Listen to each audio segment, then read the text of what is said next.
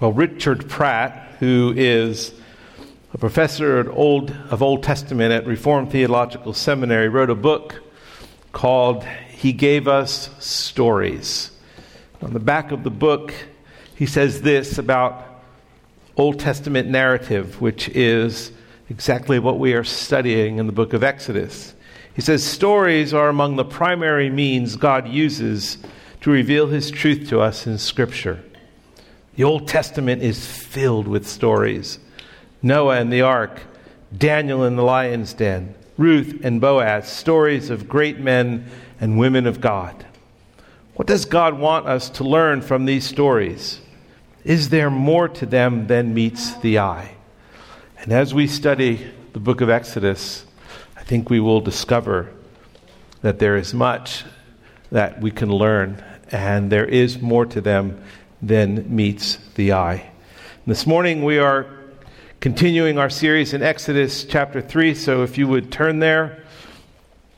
And before we dive into the passage, please let me pray. Father, thank you for giving us stories, stories of who you are, who we are, and all that you have done for us. And Lord, as we read this story in the book of Exodus, we ask that you would help us to see beyond just the exciting parts of the story, but to see your hand, to see your working, to see your glory manifested in the lives of these individuals. And the Lord, we ask that you would, in the same way, manifest yourself in our lives, that we might learn from you, that we might grow, that we might glorify your name. Lord, use this time this morning to speak to us, we pray, in Christ's name. Amen. Now, the closing verses of Exodus two, which we studied last week, provide us with a storyline of the book. During those many days, verse twenty-three in chapter two, during those many days, the king of Egypt died, and the people of Israel groaned because of their slavery and cried out for help. Their cry for rescue from slavery came up to God, and God heard their groaning. And God remembered his covenant with Abraham, with Isaac, and with Jacob. God saw the people of Israel, and God knew. Israel has suffered horribly under Pharaoh's reign. They are enslaved. They are an oppressed people. They have lost sight of God. They've lost sight of the God of their fathers, Abraham, Isaac, and Jacob.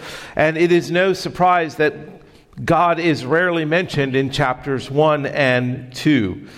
Exodus two dramatically helps us to, to enter into a stage of Israel's life where we realize they are they are far from the Lord. They they feel abandoned by God. They've been enslaved for more than four hundred years, and they feel like God has forgotten them, that God has left them hanging, and that there is not much hope left for him. But now in Exodus three, the, the story of God's deliverance dramatically unfolds in the life of one individual in particular, a man named Moses, because God cares about the needs of his people, and the time of their deliverance has finally come.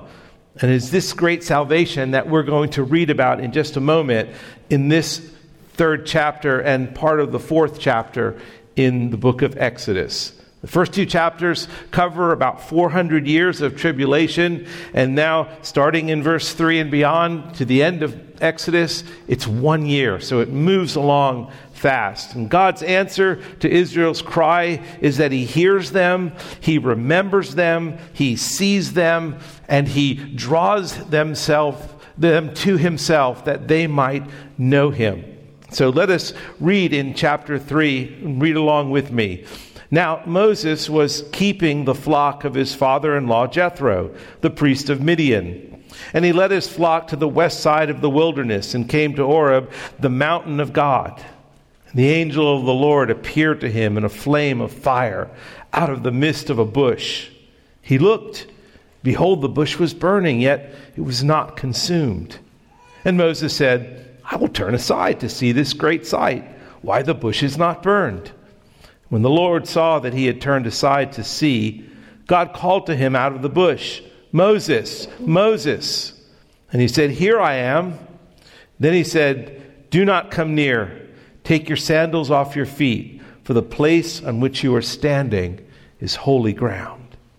And he said, I am the God of your father, the God of Abraham, the God of Isaac, and the God of Jacob. And Moses hid his face, for he was afraid to look at God. Then the Lord said, I have surely seen the affliction of my people who are in Egypt, and have heard their cry because of their taskmasters.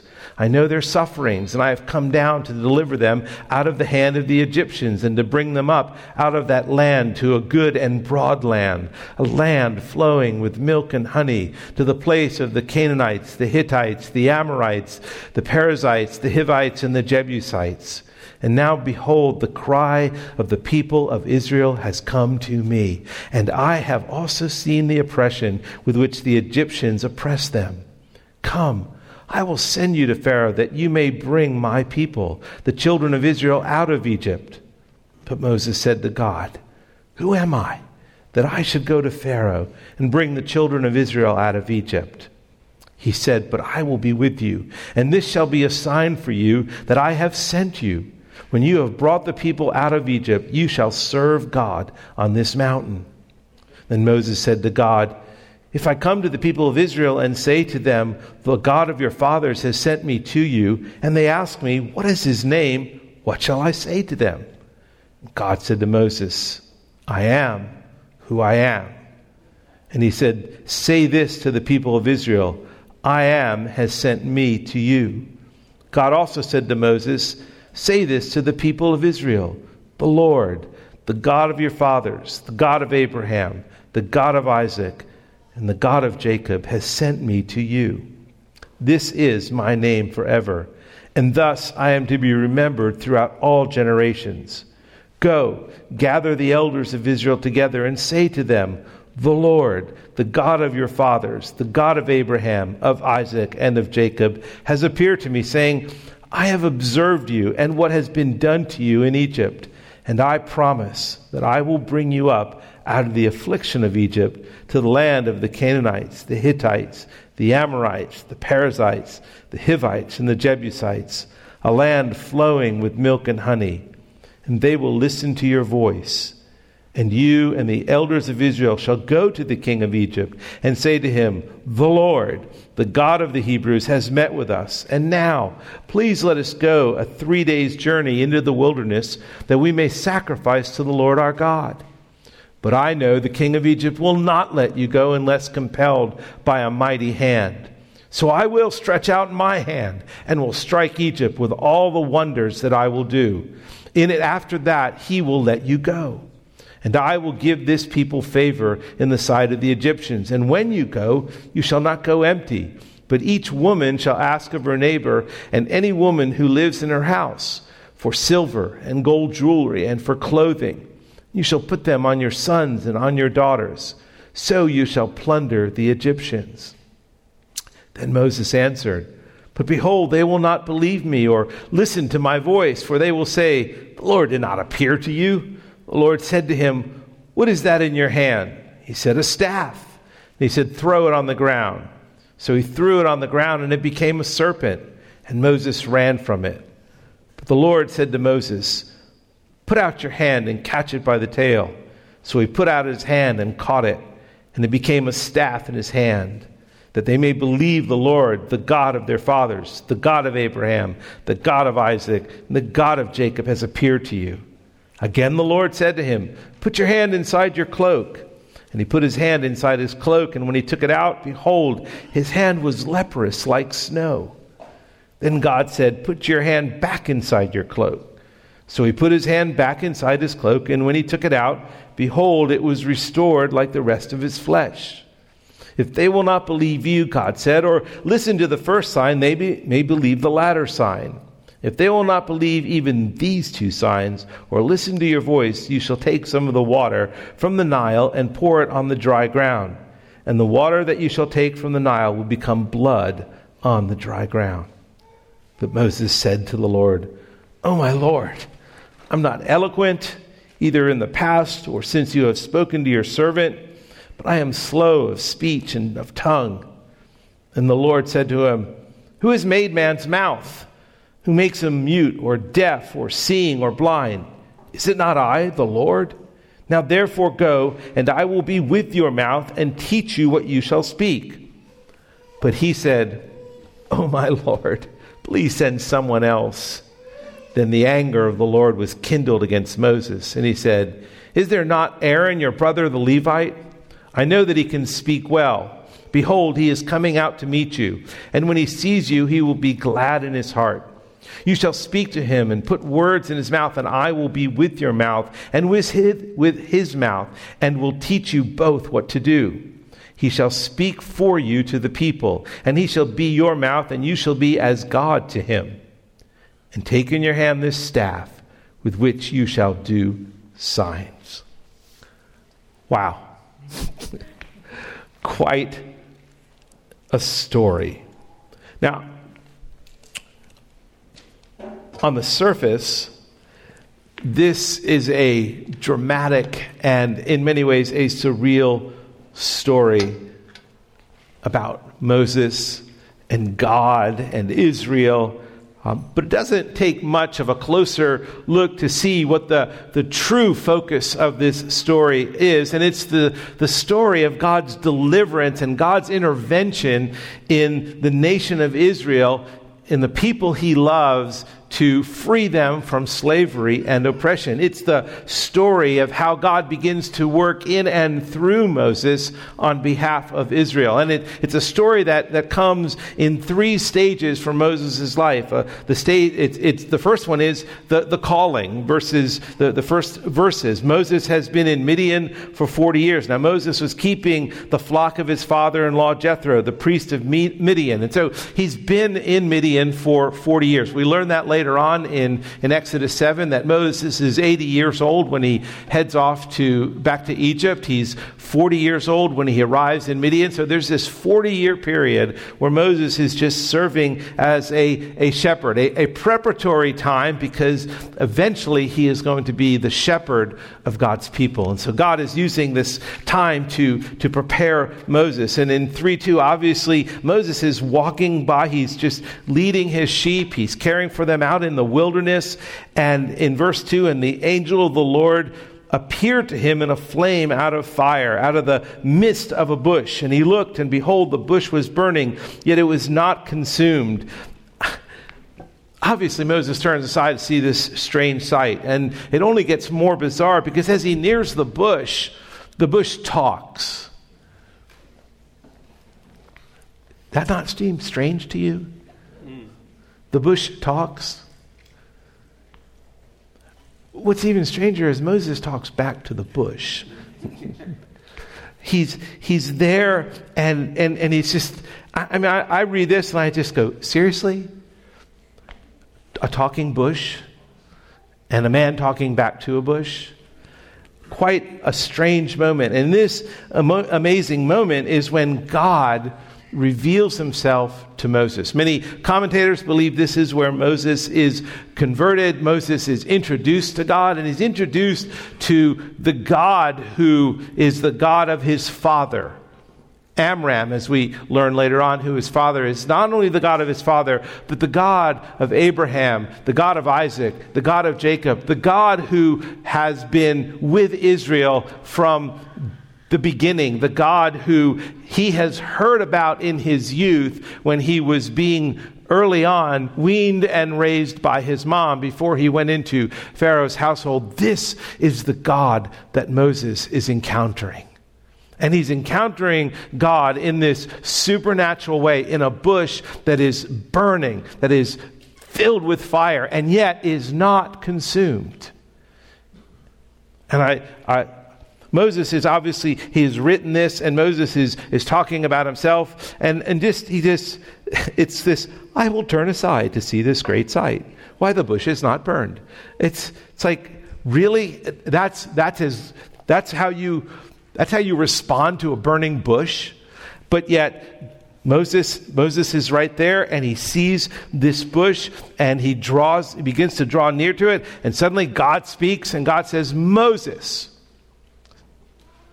Moses, stop.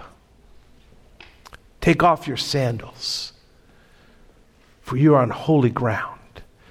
Because the mountain of Horeb, where he is at, is also known as Mount Sinai, the mountain of God, the place where God dwells. And Moses is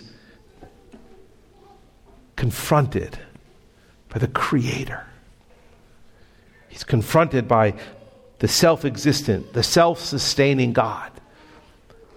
He's confronted by the holiness of God because he is standing on holy ground.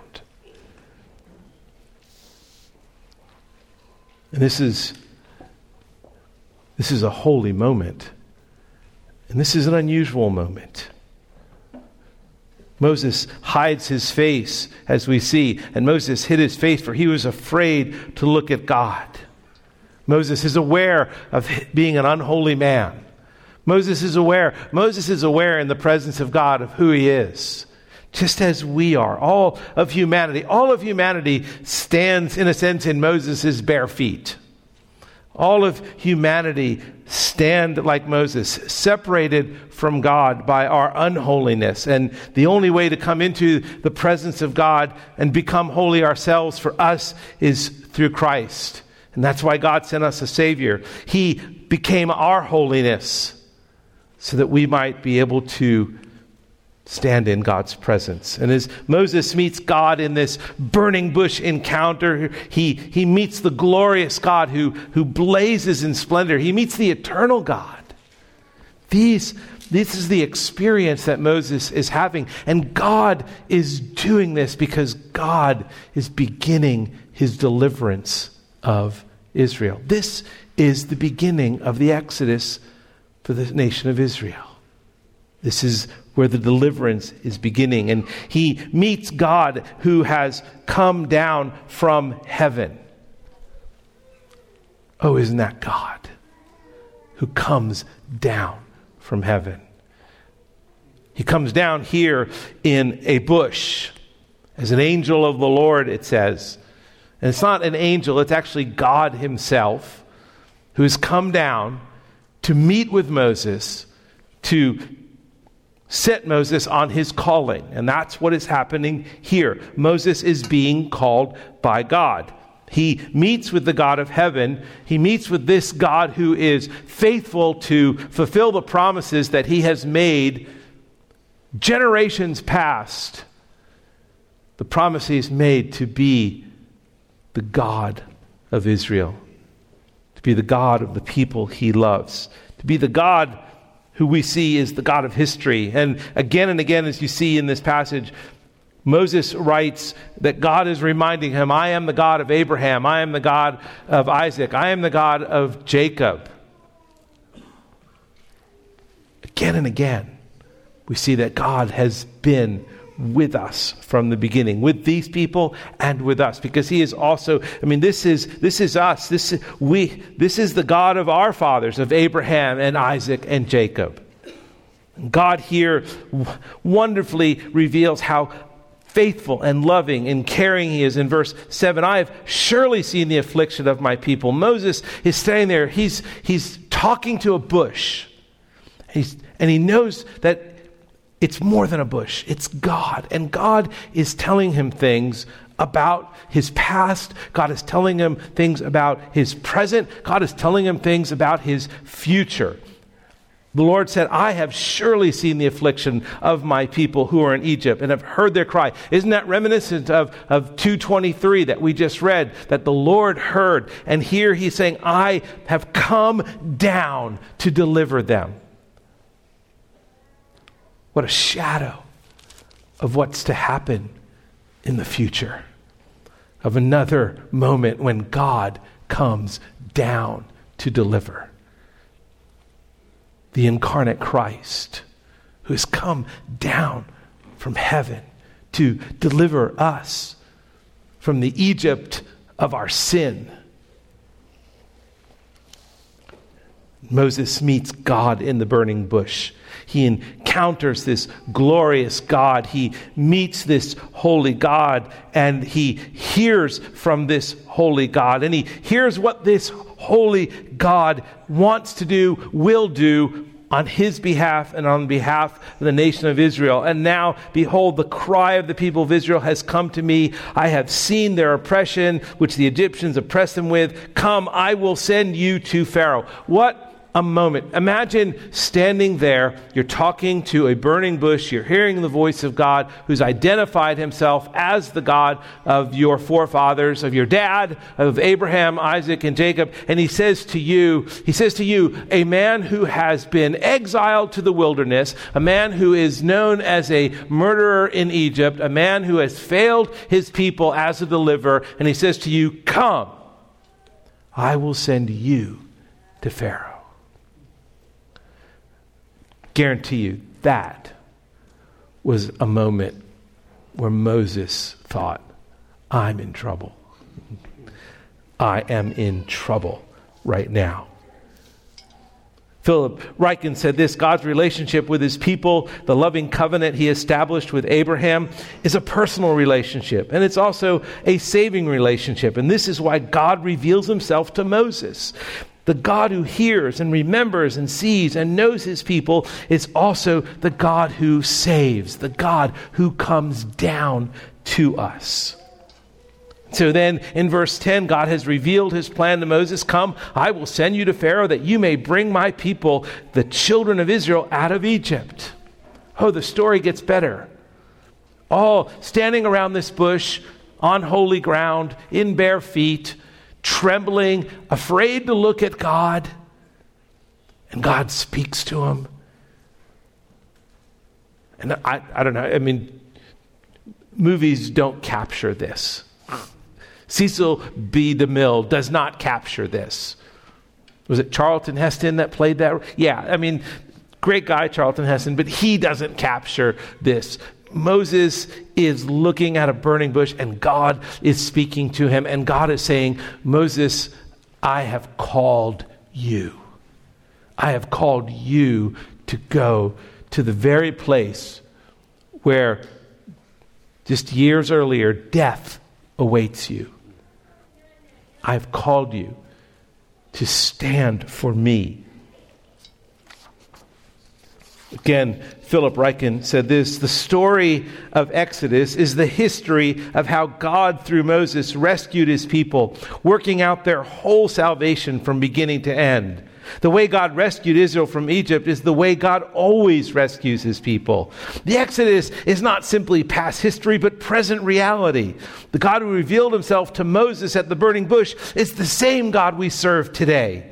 Whenever and wherever we worship him, we are standing on holy ground, praising the God of Abraham and crying out to him for salvation. Israel's bondage is a picture of our slavery to sin. Until we come to God in faith, we are living in the Egypt of our sin, enslaved by its passions and desires. And just as the children of Israel were under Pharaoh's whip, we are under the devil's spell. Therefore, we are as great a need of salvation as were the children of Israel. If we are to be rescued, God will have to stoop down to save us. And in right here, God comes down. I have come down. And as we so wonderfully see in this story, God stoops down to save Israel as he stooped down to save us in Christ Jesus. That is Moses' calling. But Moses doesn't look at this calling as, wow. Oh, I... Thank you, Lord. Thank you for calling me. I've just, I've just had this noble desire in my heart all my life to be a savior of the people. I, I just can't wait. No, Moses, Moses has a different approach. He's not too interested in being the man who represents God. Verse eleven, but Moses said to God, who am I that I should go to excuse me, Pharaoh and bring the children of Israel out of Egypt? That's a great question. I mean, verse ten were chilling words to Moses. Come, I'm sending you. Moses says, no, you're not. I am not, I'm not going. Seriously? You want me to do what? You want me to go where? You want me to talk to who? In view of Moses, listen, Moses, I, I, this was probably Moses' very humble response. Who am I? I am, I, I'm an exile. I, I'm really no longer a Hebrew. I'm definitely not an Egyptian. I'm just a shepherd in the wilderness. I'm eighty years old. I don't have much to offer. Who, who am I? That I, I don't, I just don't know how I'm going to do this. And God wisely and lovingly meets this question head on with a statement. Moses, it doesn't matter who you are. What matters is who I am. That's what God tells Moses. Listen, Moses said to God, who am I that I should go to Israel and bring the children of Israel out of Egypt? And God speaks to him and says, but I will be with you.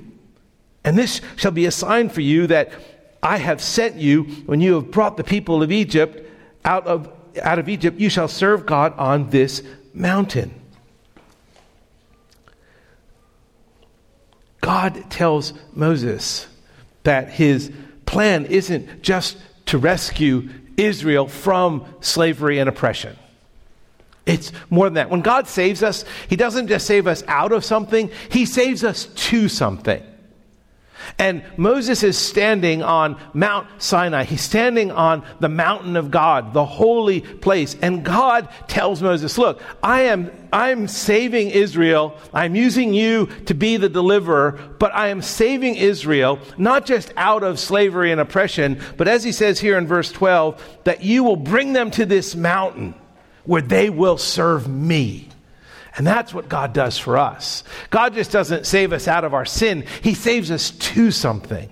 And that's what God is telling Moses here. Moses, listen, you're going to know when you see the nation of Israel once again worshiping the God of Abraham, Isaac, and Jacob. Once again serving me. Once again living their lives for my glory. That's what you're going to see, Moses. That's the sign to you. That's when you know salvation has come to the people of God. And we demonstrate that here every Sunday. We weren't just saved out of the world. We were saved into the church. We were saved into community where we can stand together and serve together and worship God together. That's what Moses is talking about here, and that's what it means for us.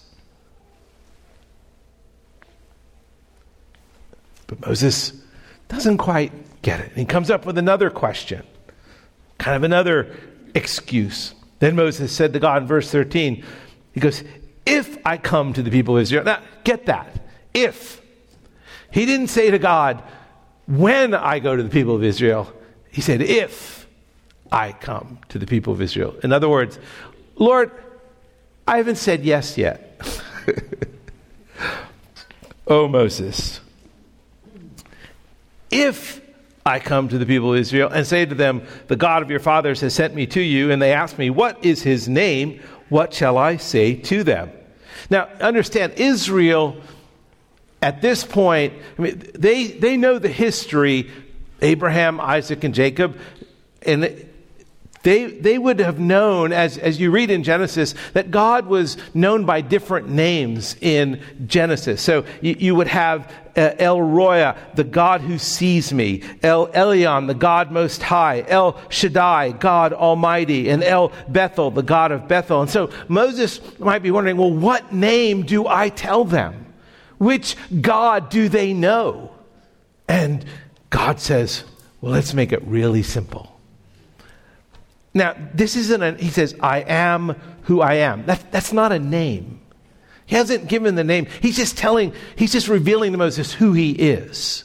I am. I am the eternal one. I am the self-existent one. I am the self-sustaining one. I am the omniscient one. I am the omnipresent one. I am the omnipotent one. I am the God who has been from eternity past and all into the eternity future. I am who I am. That is who I am. Moses, let me tell you who I am before I tell you my name.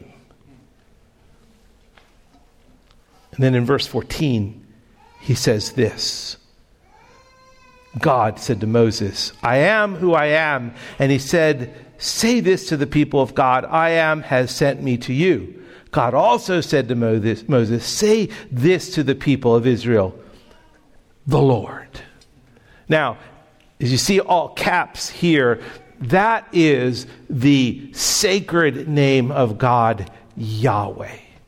And that's when Moses hears, Yahweh has sent me. That's the name I'm to tell the people of Israel. The Lord, Yahweh. It clears the matter up. That is the sacred name they will know. That is the name. And Moses is once again told, remind them of their history. I am the God of Abraham, of Isaac, and of Jacob. That's who appeared to me. Yahweh, the God of your fathers, the God of your forefathers, the God of your history, the God who you have talked about and prayed to and hoped would come. That is the God who has sent me. That is the one who is faithful. And and he he goes on, look at verse sixteen. I have observed you. Now, in what that actually, that phrase literally means carefully watched over. Here is the kind and gracious and loving God saying, Moses, tell them, I have carefully watched over you.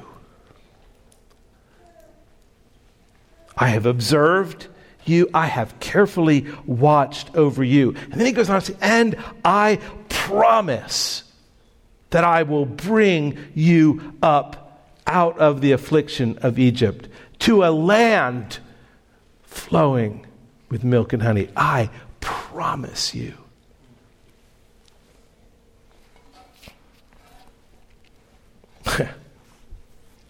He says, listen, no matter what happens, I will prove myself.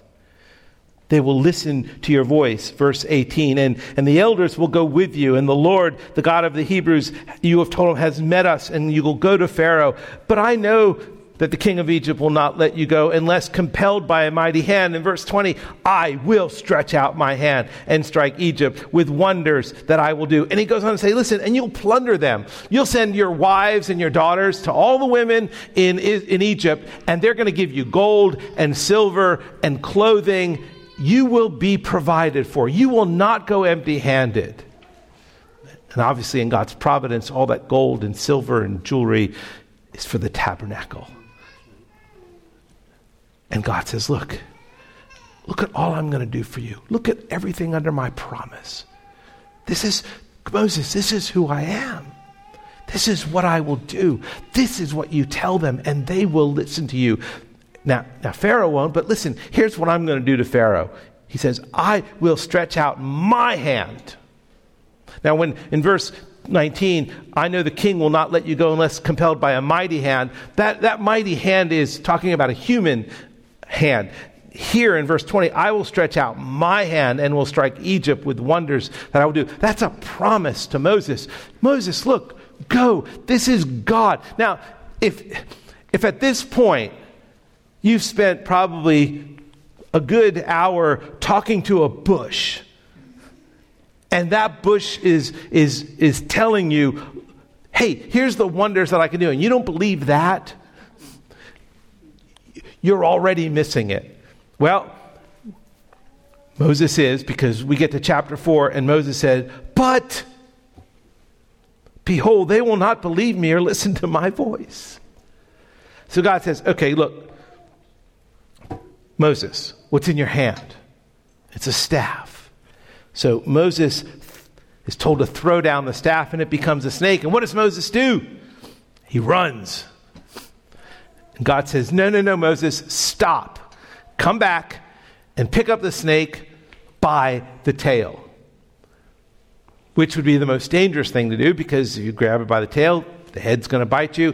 And here is the snake. It, the snake is one of the most powerful symbols in all of Egypt. It's also a symbol of the evil one. It is one of the most powerful symbols. And God says, look, look what I've got power over. This is who I am. And then he tells Moses, look, put your put your hand in your cloak. Leprosy, leprosy was huge in Egypt.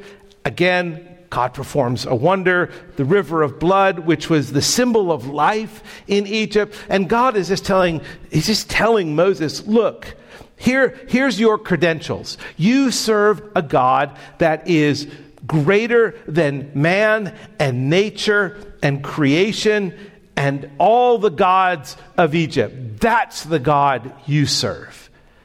And I'm giving you signs and wonders to do so that they will see who I am.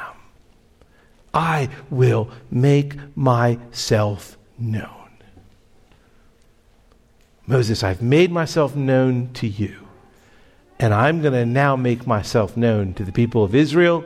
And I'm going to make myself known to the nation of Egypt. They will know I am the sovereign one. I am the Lord over all creation. I am the Lord over everything. Man, I am the Lord over nations. And Moses responds in verse ten of chapter four. But Moses said to the Lord, oh my Lord, I got another excuse. I don't speak very well. I'm not eloquent. I haven't got the gift of gab. And I love God's response. Who made your mouth? Who gave you that mouth? Now that's something I heard my dad say to me all the time. Who gave you that mouth? But he meant it in a different way. Here, here, God is telling Moses, Moses, I'm the creator. I will put words in your mouth. Who who makes him mute or deaf or seeing or blind? And here God is just displaying his sovereignty over everything. He's just shown it in a snake and a hand and the, the promise of the river turning to blood. And now he tells Moses, look, I am the Lord over all creation. Do you get it? And, it, and then, I mean, verse twelve of chapter four, now therefore go and I will be with your mouth and will teach you what to speak. What greater promise does Moses need? Well, that is the conflict here, isn't it? Moses has been called, and the conflict is, but God, but God, but God, but God. Oh, can't we do the same at times? I'm calling you to go here. But God, I... And that's what Moses does. And here we have this, this another excuse. All of Moses' excuses have been smacked down by God. God has answered every one. And so Moses only has one thing left to say. Oh, my Lord, just send somebody else. I'm done with excuses. I'm done with arguing with you. I'm done having this conflict. I ain't going. Send someone else. I'm not your man. And in verse fourteen, then the anger of the Lord was kindled against Moses. Oh my. But this is where we see Moses in stage one, his calling, stage two, his conflict with God, but stage three, his compliance. Moses comes to compliance.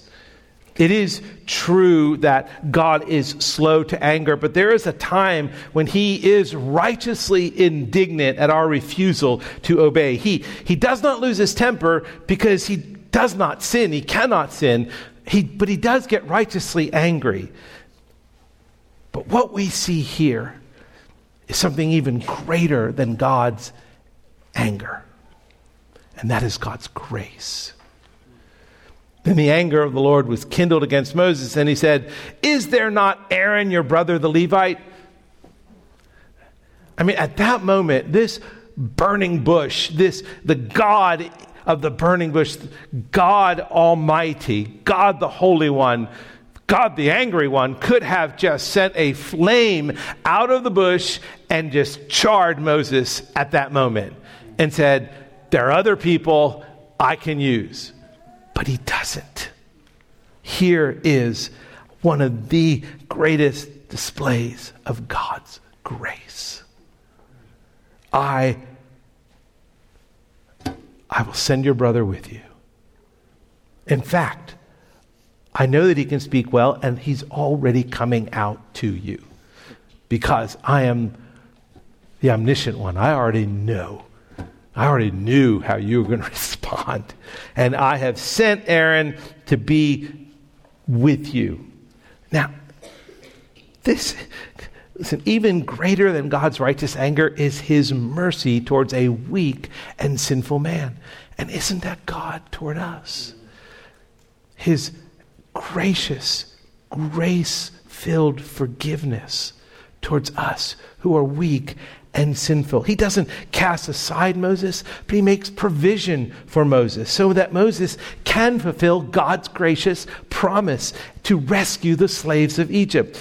Many details of this story are a, a shadow of what is to come in Christ.